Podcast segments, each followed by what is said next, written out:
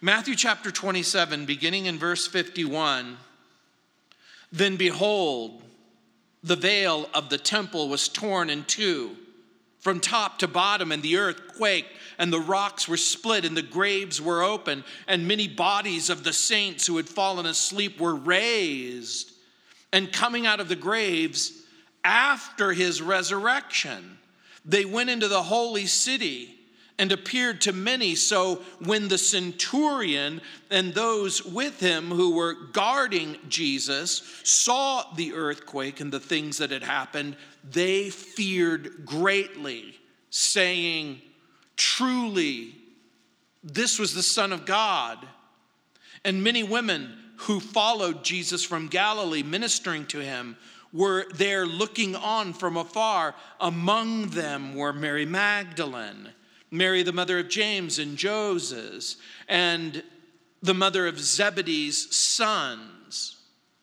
According to the Bible, there were several supernatural signs that surrounded the death of Jesus. You'll remember from a few weeks back that first supernatural sign was darkness that swallowed light in midday from noon, if you will, to three o'clock in the afternoon in verse 45. Remember, it says, Now from the sixth hour, that's about noon, until the ninth hour, there was darkness over the land. Now Matthew's going to add three more miracles supernatural signs. The tearing of the temple veil at the beginning of verse 51, a massive earthquake at the end of verse 51, a supernatural resurrection from the dead. The point? These things couldn't go unnoticed these events couldn't happen and you pretend like that they didn't happen. The death of Jesus was of supreme significance. And as we've been opening up our Bible and trying to understand, at least in part, the supremacy of that significance, we begin to understand a little bit more and a little bit more. Matthew records the reaction of the centurion and the guards and the presence of certain women in verses 54 through 56. So we go from the temple to the terrain to the tombs. Look at the supernatural tear in the temple curtain. Look at verse 51. Then behold, the veil of the temple was torn in two from top to bottom. The veil of the temple was a massive curtain that separated two rooms in the temple. There was a place called the holy place, and then there was another place called the most holy place. In the Old Testament, God gave detailed instructions concerning the tabernacle in the wilderness, how it was to look, how it was to be constructed, what its furniture was supposed to be on the inside, and also this curtain. The temple in Jerusalem was the place where you could worship God. It was preceded by a thing called the tabernacle in the wilderness. And the tabernacle in the wilderness becomes a type and a picture of our own Lord Jesus, that you come to God in Christ in order to worship Him. Now, it was a shadow, a copy of the picture of Jesus. Now, again, only the high priest could go into the holiest place, and then only once a year, and offer, if you will, the blood of the sacrifice. It was in this most holy place where the glory of God appeared, according to Hebrews chapter 9, verse 7. So the curtain or the veil separated the holiness of God from the sinfulness of man. And the Holy of Holies was a place that was set aside for the presence of God and for the glory of God. This veil serves as a symbol of that which both protected the holiness and the glory of God, but also the reality that outside of this veil, there were a group of people who were sinners. Now, how massive was this curtain? Scholars report that the curtain was 60 or more feet high. Josephus gives a description that's been preserved for us in his wars. It, it says in Josephus's wars, quote, before these doors, there was a massive door, and before these doors, there was a veil of equal largeness with the doors. It was embroidered with blue and fine linen, and scarlet and purple, and of a contexture that was truly wonderful. This mixture of colors had its mystical interpretation, according to Josephus and according to many of the Jews at the time. But it was a kind of an image of the universe, according to Josephus. He says, For the scarlet, there seemed to be signified fire, by the fine flax, the earth by the blue, the air, by the purple, the sea. These were the four elements in the ancient world that sort of mystically signified the reality of all things. Josephus writes, quote, this curtain had also embroidered upon it all that was mystical and in the heavens. So you can imagine in the embroidery, there was probably a faint image of the sun, the moon, the stars, the celestial uh, circumstances as they would watch these lights travel throughout the sky. And the writer of Hebrews interpreted this veil as a type and a picture of the body of our Lord Jesus. And there's a clue that's been given to us in Hebrews chapter 10, verses 19 and 20, where it says, Therefore, brethren, having boldness to enter the holiest, how? By the blood of Jesus. In verse 20 of chapter 10, by a new and a living way. The contrast is the old way was by blood, offered in the temple once a year by a priest. But there's a new and a living way which he consecrated for us through the veil that is his flesh. The writer of Hebrews sees in the cross of Jesus the tearing, if you will, of the flesh of Jesus, just like the tearing of the veil.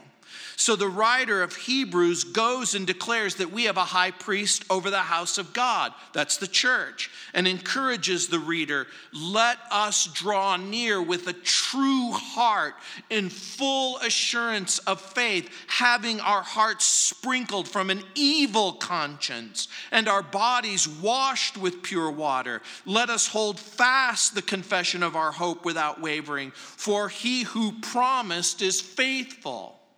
The writer of Hebrews is giving us this amazing picture. You may not have grown up in a world of religion and ritual. I know that some of you did, like me. I grew up in a world of religion and ritual. There was a sacrifice of the Mass, there was the ritual of confession, there were uh, there was a priesthood. Now we discover something that Jesus is a new and living way. There is no other sacrifice, there is no other priesthood. When I was a young man, I don't normally like to do this, but in the seventh grade, I got picked up for shoplifting. They took me to jail. They took this seventh grader, they put me in the squad car, they took me to the jail, and they locked me in the jail. It was a great, great moment in my life. Have you ever had moments in your life where you knew this is a come to Jesus moment? this is a moment where I have to decide what kind of a life I'm going to have and what kind of a future is in front of me. In the seventh grade, after they released me and released me to my parents, I begged my parents to take me to church. I begged them to take me to the Catholic Church. I begged them to let me go to confession. I needed to be able to confess my sin because God was absent. He was not present in my life. I needed to figure out a way how can I talk to God? How can I speak to Him? How can I get His attention? How can I tell Him what's going on inside of my broken life? In this particular passage, we discover something that it isn't through priests and it isn't through ritual and it isn't through confession that we have access to God, but we have access in a new, in a living way. John Piper puts it this way quote, but now because of Christ, we may come near and feast our hearts on the fullness of the flaming beauty of God's holiness. He will not be dishonored. We will not not be consumed because of the all protecting Christ. God will be honored and we will stand in everlasting awe. Therefore, do not fear to come, but come through Christ. Now, here's what you have to understand something. When the veil of the temple was torn in two, did God cease to be holy? No, he, he remained holy. Did human beings cease to be sinners? They remained sinners. But God was sending a message. We can, by the body of Christ, the sacrifice of Jesus, enter into the presence of God, worship God, pray to God. Paul said in Ephesians chapter 2, verses 14 and 15, He's our peace who has made both one.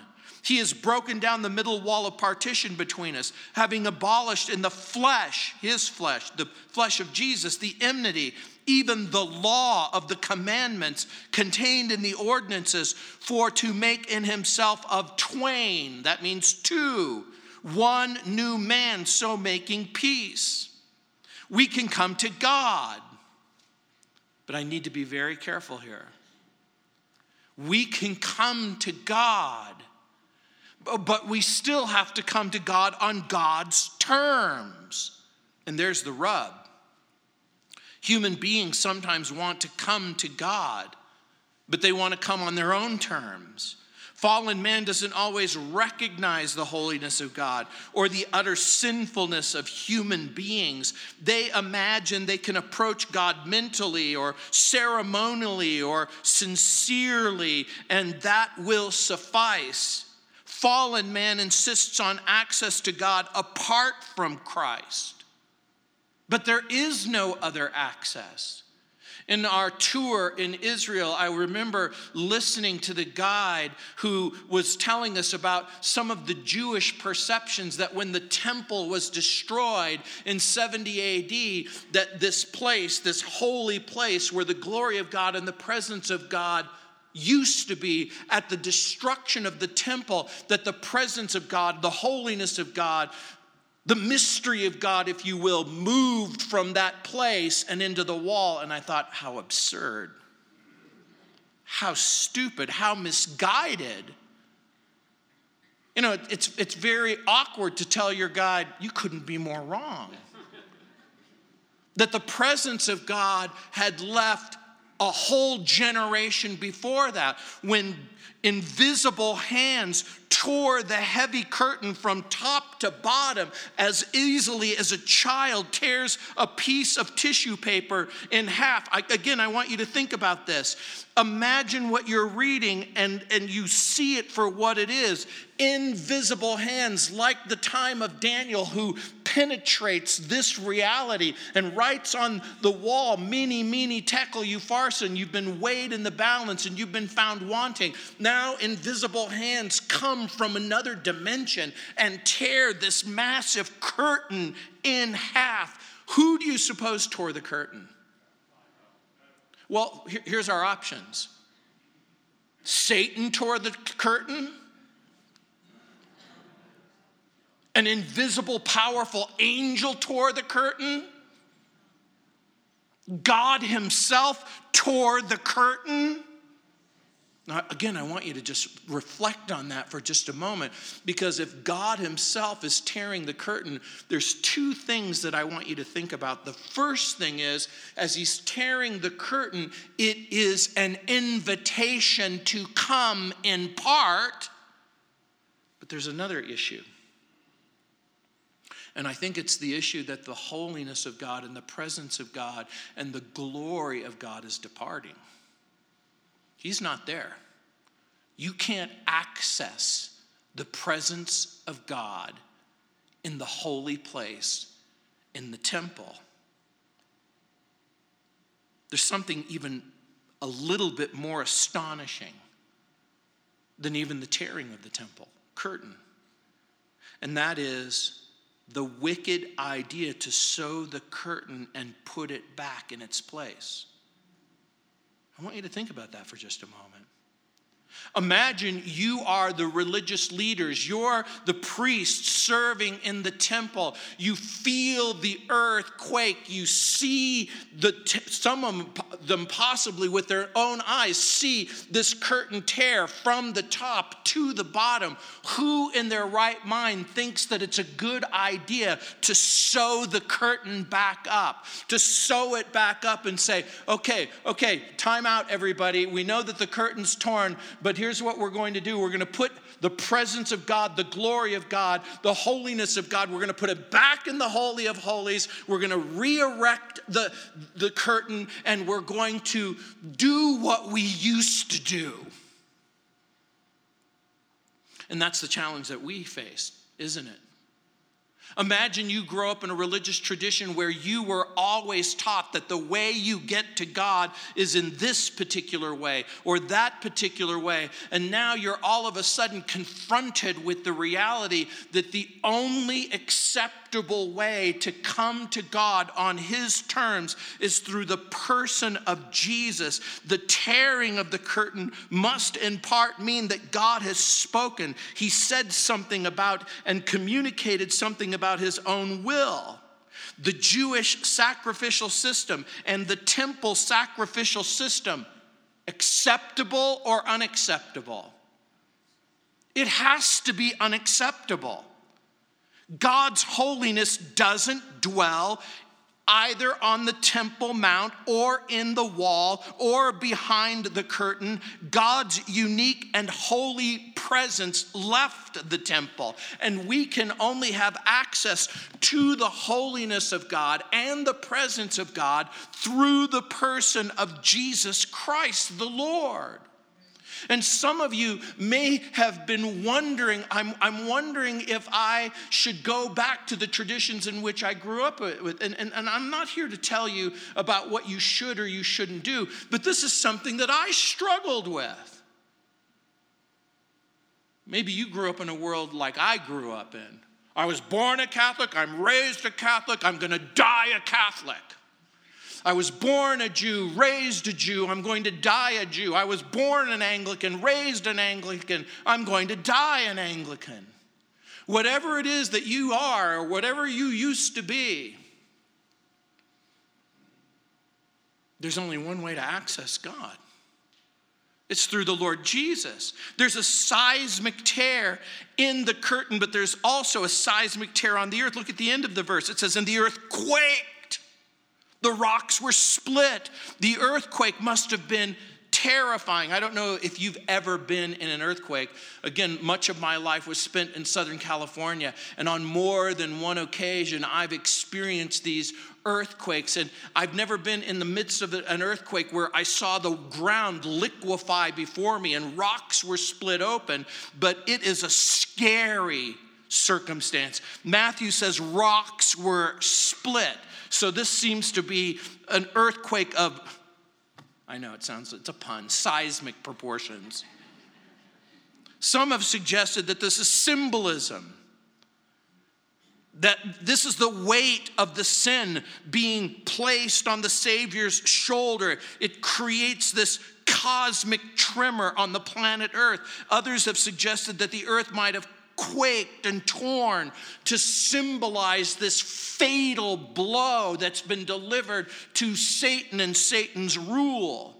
Jesus had warned in John chapter 12, verse 31 Now is the judgment of this world. Now shall the prince of the world be cast out. And if I be lifted up from the earth, I'll draw all men to myself. Others have suggested that the earth itself trembled in anticipation of the coming day of redemption, the earth began to shake, and the earth itself, this planet that we're living on, shakes in anticipation that it is now going to have to submit to the will of God and the plan of God and the God and, and the future that God has ordained. Again, Paul hints at it in Romans 8 21, because the creation itself also shall be delivered from the bondage of corruption into the glorious liberty of the children of God. The children of God have been given liberty in Jesus, and now the earth, in anticipation of the new liberty that's about to come, begins to tr- shake and, and tremble. But there was another thing that I thought about. You'll remember in Exodus chapter 19, when Moses goes up on Mount Sinai and he receives the law at the hand of God, as Moses receives the law, the earth trembles and the earth shakes. My friend Jon Courson suggests that the giving of the law at that moment was meant to shake people up.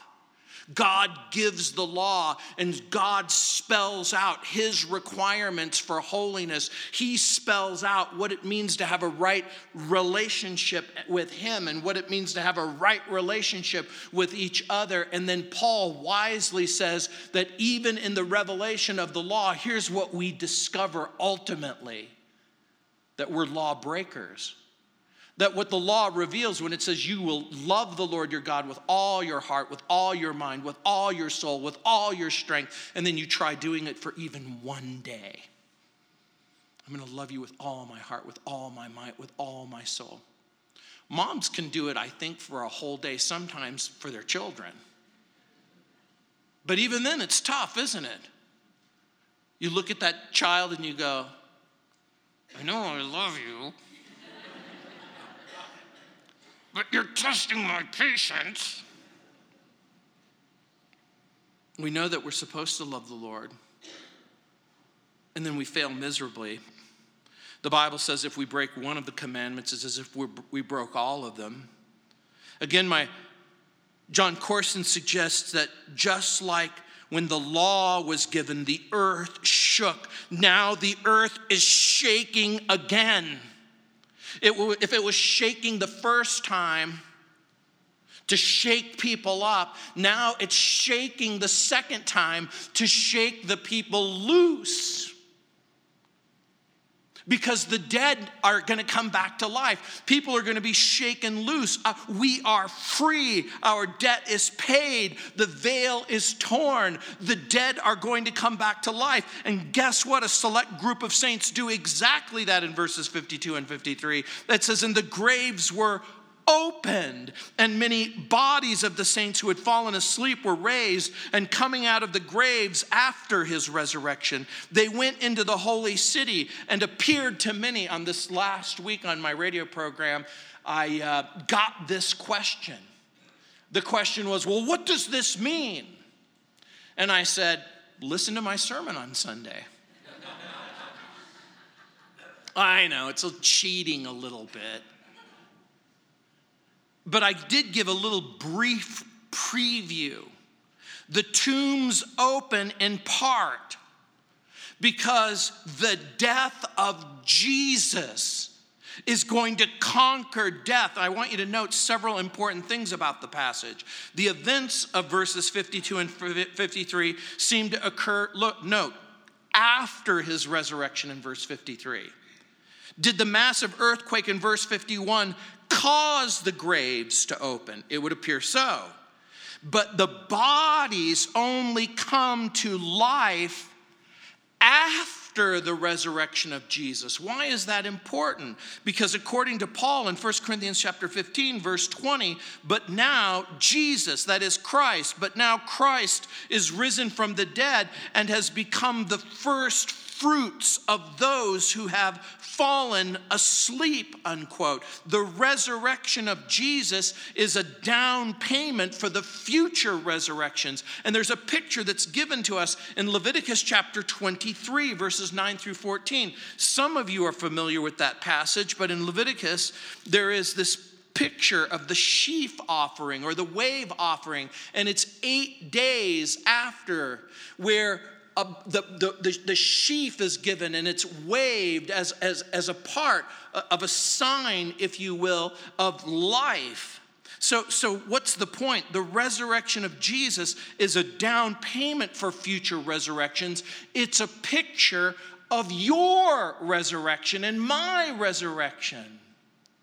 Remember when Jesus said in John chapter 11, I'm the resurrection and the life, and he that believeth in me, even if he were dead, yet shall he live. I know that some of you struggle.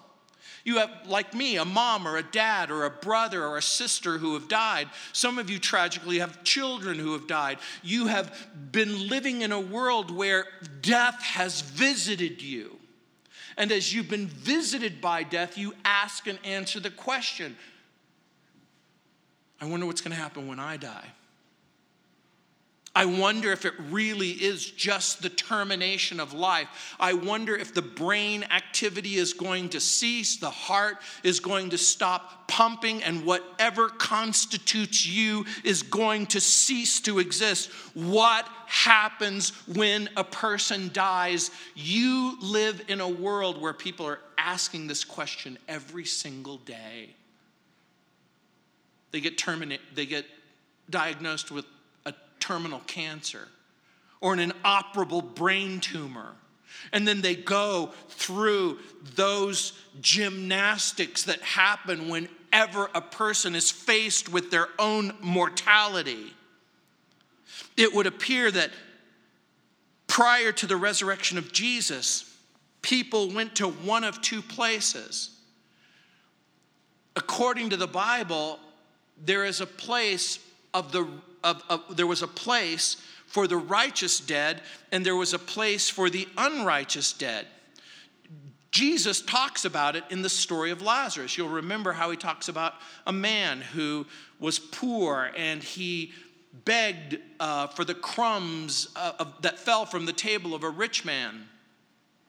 And the Bible says that this man named Lazarus dies and he is brought to the place of the righteous dead, or the place called Abraham's bosom, that the rich man also dies and he goes to a different place, a place of the unrighteous dead. Paul talks a little bit about it and hints at it. Peter hints a little bit about it when Peter says in 1 Peter chapter 3 verse 19 that Jesus went and preached to the spirits in prison. John quotes Jesus in Revelation 1:18 where it says I was dead and behold I'm alive forevermore. Amen. I have the keys of hell and death. Paul adds in Ephesians chapter 4, verse 8, when he ascended up on high, he led captivity captive, but he also descended first into the lower parts of the earth. Some have suggested that that, that means that Jesus left heaven and came to the earth. Some have suggested that Jesus goes to the place of the dead I'm going to suggest to you that there seems to be good evidence that Jesus goes to the place of the dead, but it isn't the unrighteous dead. It isn't the place where some of our friends say that Jesus went to hell and he poured out his wormy little spirit and that demons were running rampant and that Jesus stole the keys of death and hell from Satan and that he emptied out hell. I don't suspect that that's what happened. I suspect that Jesus went to the place of the righteous dead and he proclaimed the truth that all of them believed who were in the place of the righteous dead. In the place of Abraham's bosom. He goes to the place where Abraham was promised that if he would give his son, his only son, on Mount Moriah in Genesis chapter 22, Abraham in his mind believed that he would bring his son back to life, and that when God spared his son Isaac, Abraham in his mind by faith believed that God himself would provide a sacrifice, which is exactly what he says in Genesis chapter 22. People have been saved in every generation exactly the same way by grace through faith.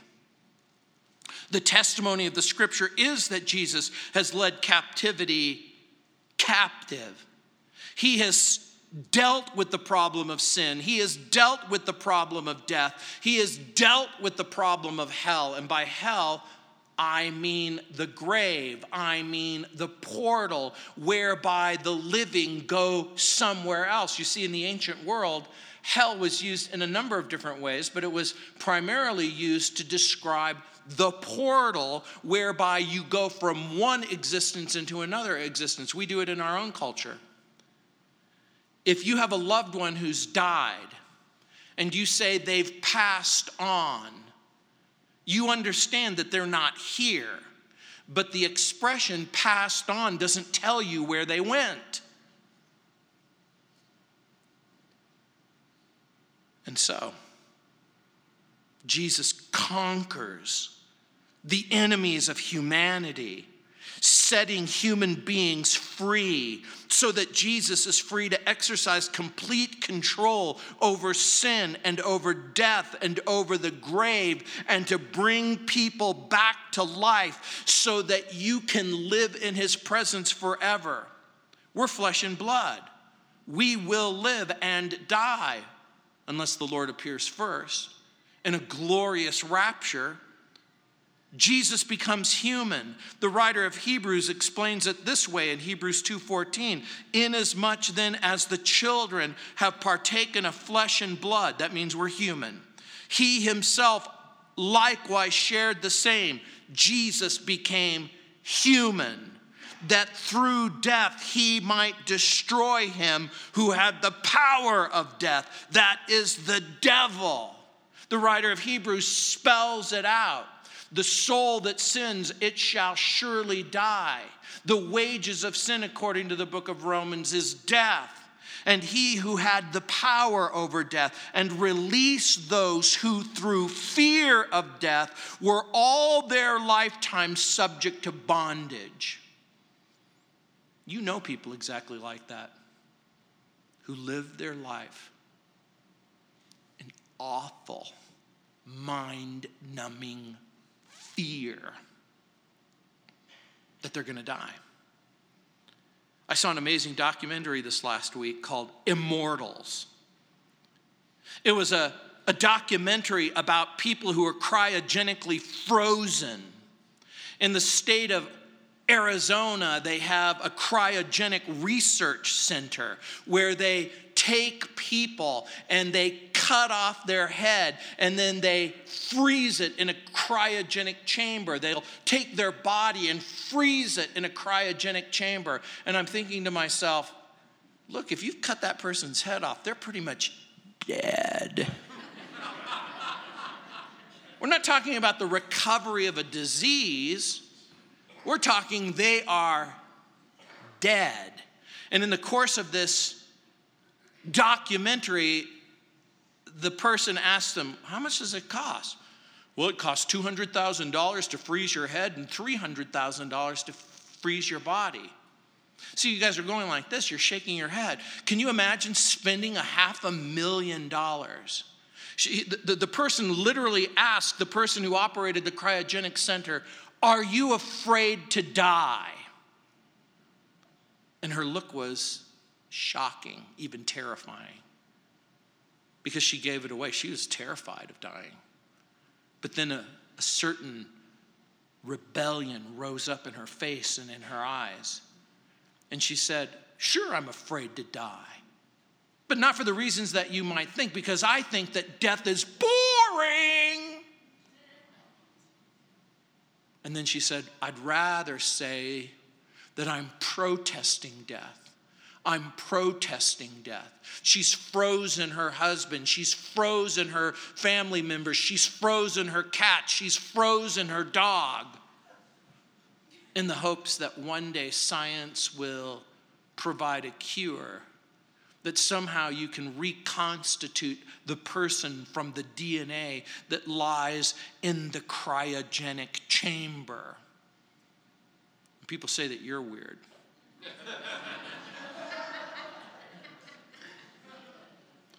Because you're willing to believe when Jesus says, I'm the resurrection and the life. And he that believeth in me, even if he were dead, yet shall he live. You hold on. You hold on to the promise. But you have something that those cryogenic people never had. You have a Savior who's come back to life. You have a Savior who has risen from the dead and made this amazing promise. Ambrose Bierce, a famous journalist from the past, from two centuries past, writer and committed agnostic, he wrote this. He, he had a, a, a dictionary die, period to stop sinning suddenly. No, no, this, this is great coming from an unbeliever and an agnostic.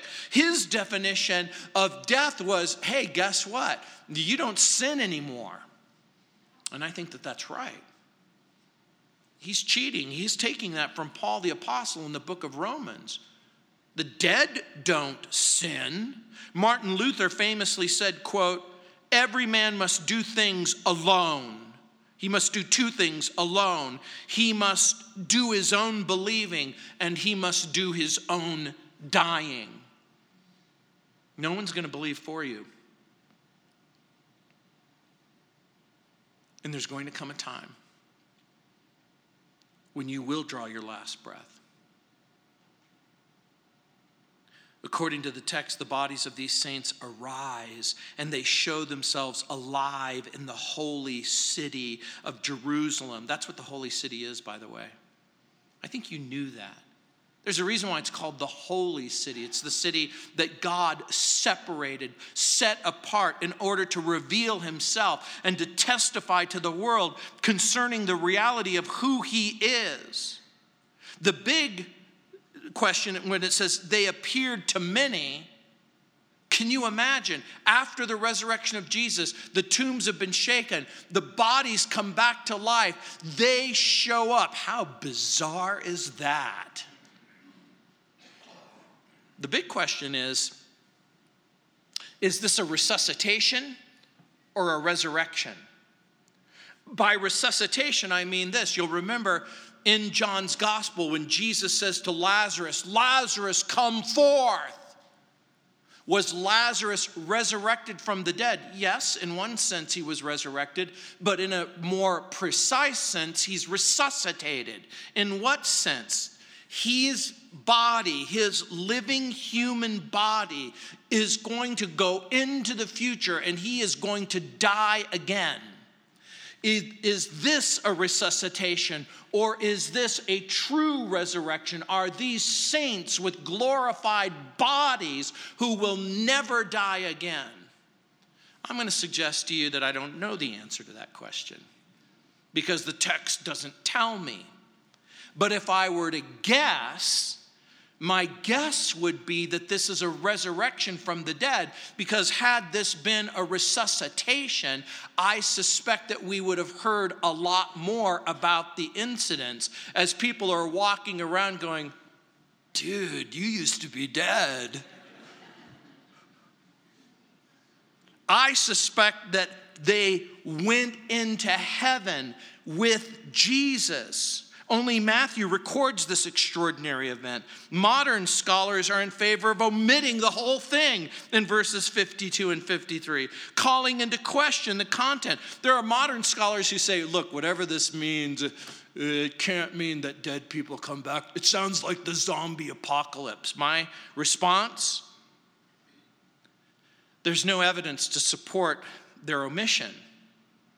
My response would be The same manuscript evidence exists for all the rest of Matthew chapter 27 and all the rest of Matthew chapter 28. The same manuscript exists for the virgin birth of Jesus, for the miracles of Jesus, for the death of Jesus, for the resurrection of Jesus. Why would we want to just simply cut this particular portion out of our Bible? I think it's because for some people it's awkward and troublesome. But Guess what? We know that there are caves and tombs aplenty around Jerusalem. And Matthew uses the term very precisely saints. He says these are saints. I think there's a reason why he calls these people saints. These are people who have been made holy through faith in Jesus Christ. You see, I grew up in a religious tradition where a saint was someone who was spectacularly holy, whose life was accompanied by miracles. But the, the, the word is never used that way in the New Testament. It's always used in the way of people who, through faith in Jesus, have come to know him and love him. Jesus is victorious over, over death. So, here's what we know we have access to God through Jesus. The power of death is broken through Jesus. The Life Application Bible says, quote, the death and resurrection of Jesus initiates and inaugurates a new covenant, the new age of salvation, and the beginning of the last days, unquote. And that's exactly right. The last days begin the moment that Jesus ends. He breathes his last breath. He's going to be placed in a tomb and he's going to come back to life. And then there's a select group of witnesses who are standing by. Look what it says in verse 54. So now, so when the centurion and those with him who were guarding Jesus saw the earthquake and the things that had happened, they feared greatly, saying, Truly, this was the Son of God. And many women who followed Jesus from the Galilee ministering to him were there looking on from afar. Among them whom were among whom were Mary Magdalene, Mary the mother of James and Joseph, and the, and the mother of Zebedee's sons. So the death of Jesus affects the earth, it affects the curtain, it affects the dead, but it also affects the living. When it says the centurion, remember, this is the person in charge of the execution. This is the person who has authority over a hundred men. It says he feared greatly. You can read terrified. Now, you have to understand something that this Roman soldier and all of these Roman soldiers were men of war, familiar with death. It might mean that they became aware of their sin when it says, and they feared greatly, in what sense? It, it, in the sense that they began to understand something. They had been to many a crucifixion, but they had never been to a crucifixion where God blotted out the sun, where the things that were said around the cross, where there is a conversion by a man standing next to Jesus, where Jesus has this triumphant cry. So, what are we to make of this, of this centurion's statement? Is, is he aware of his sin? Is, he, is it truly suggesting conviction and, and genuine faith? Some of you may have been familiar with the, the movie The Greatest Story Ever Told. I can't remember which one it is, but, but it's the one that features John Wayne as the centurion. And in that movie, John Wayne goes, Truly, this was the Son of God. Then he smiles. And you go, I don't think that that captures actually the moment.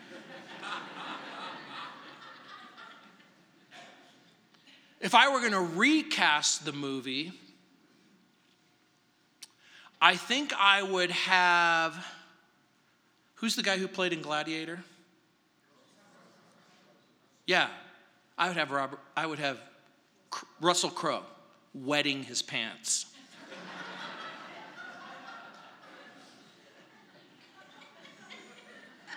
then you get the picture. Russell Crowe, strong man, powerful man, man used to protecting people and himself. He's terrified. He's terrified. We should note a couple of things.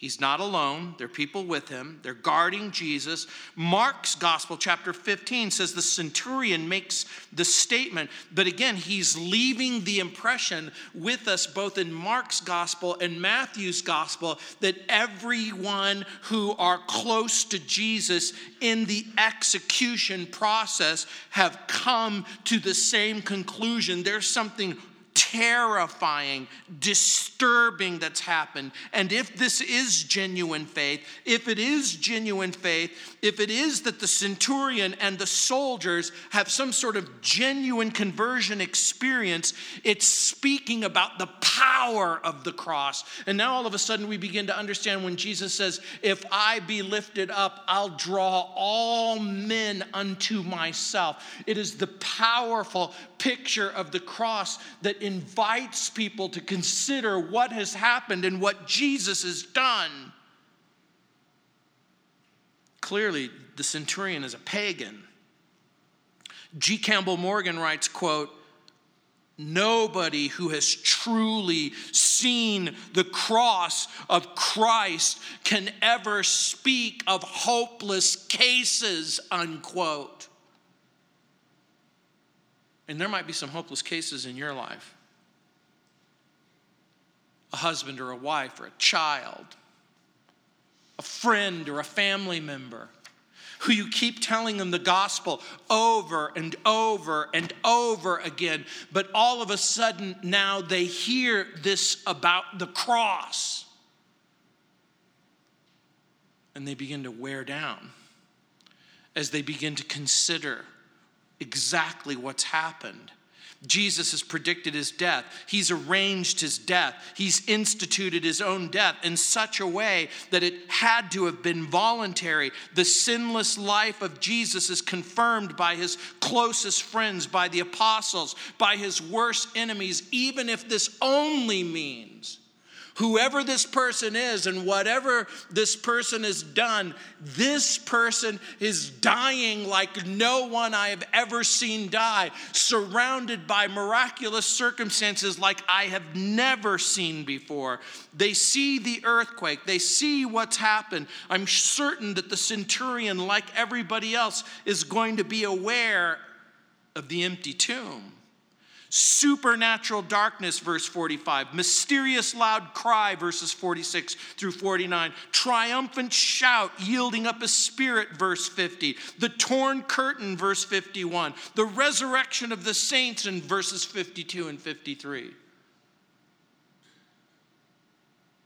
This isn't the soldier's first crucifixion, but it had to be the most bizarre the magnetic, supernatural, powerful message of the cross. Beckoning, drawing, inviting. The women who are there, look what it says. They followed Jesus from the Galilee. The women demonstrate love and courage when so many people have opted for cowardice. And it would appear that some of the women were looking on from a distance. Others were close by. How do we know that? From John chapter 19, verse 25. Do you remember? It says, Now there stood by the cross of Jesus his mother, his mother's sister, Mary, the wife of Clopas, and Mary Magdalene. I think that there were two kinds of women who were there that day. Those that could only look at the suffering from a distance, and those who could look up close. Mothers are remarkable human beings. Mothers are those who will get down and dirty when it comes to their children. And no matter how painful, no matter how awkward, no matter how difficult the suffering is. We live in a world where people can look from a distance and where people can look up close. Whatever else we make from this passage, neither can bear to leave him alone, even when we don't know all of the answers, even when we don't know what to do. There are those who will see Jesus and they'll notice his sufferings from a distance. And then there are those who will notice up close. Fear is powerful, but love is even more powerful. This is the practical ministry of love in the presence of unspeakable evil.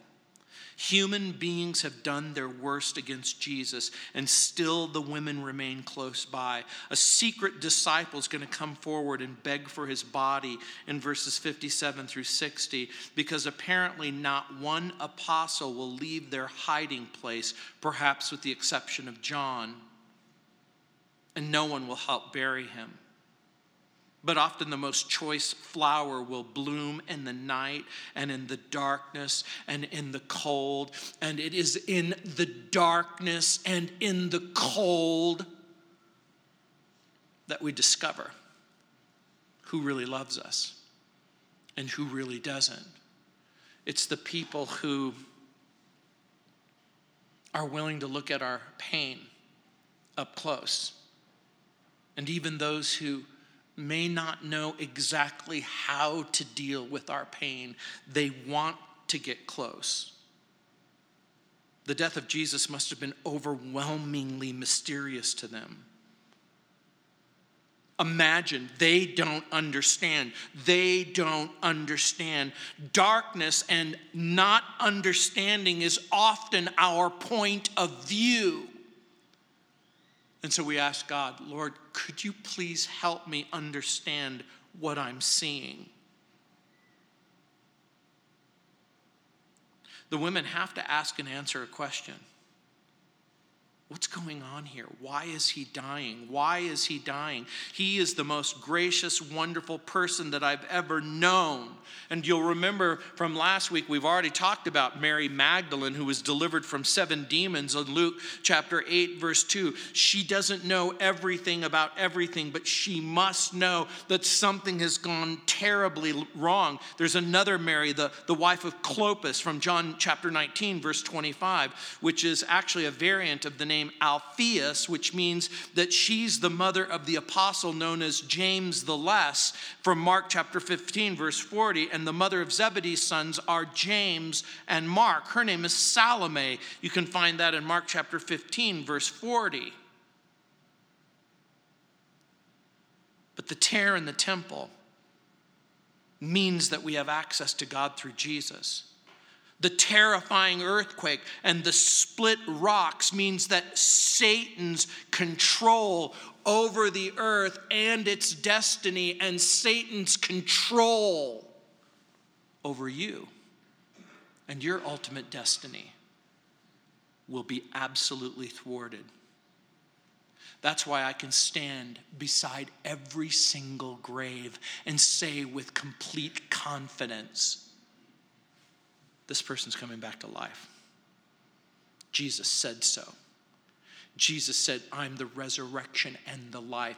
And in the event that I happen to outlive you, and for whatever reason your family decides to let me participate in your burial, I'm going to say it about each and every one of you, unless you tell me different. Don't say that. The tomb's open the dead rise. No wonder John Bunyan said that, quote, death is but a passage out of a prison and into a palace.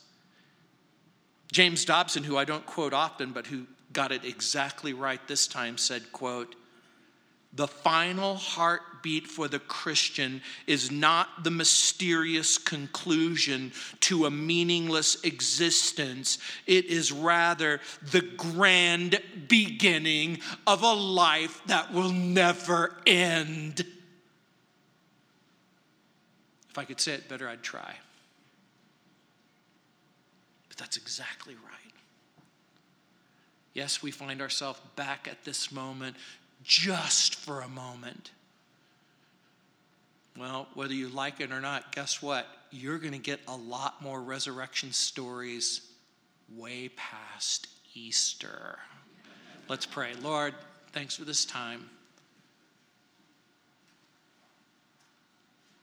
Lord, we pray for that person who's lived in unbelievable unmistakable fear.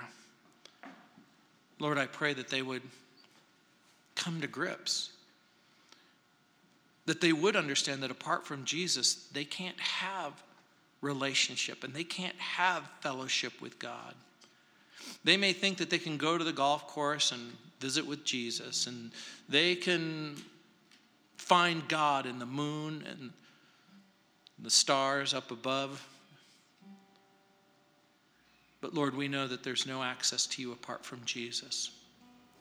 And so, again, it is in the name of Jesus and the sacrifice of Jesus, and because of the testimony of Jesus and the promise of Jesus, that we once again say thank you, Lord, for saving us, for giving us a promise concerning our death and the reality that one day we'll come back to life. In Jesus' name.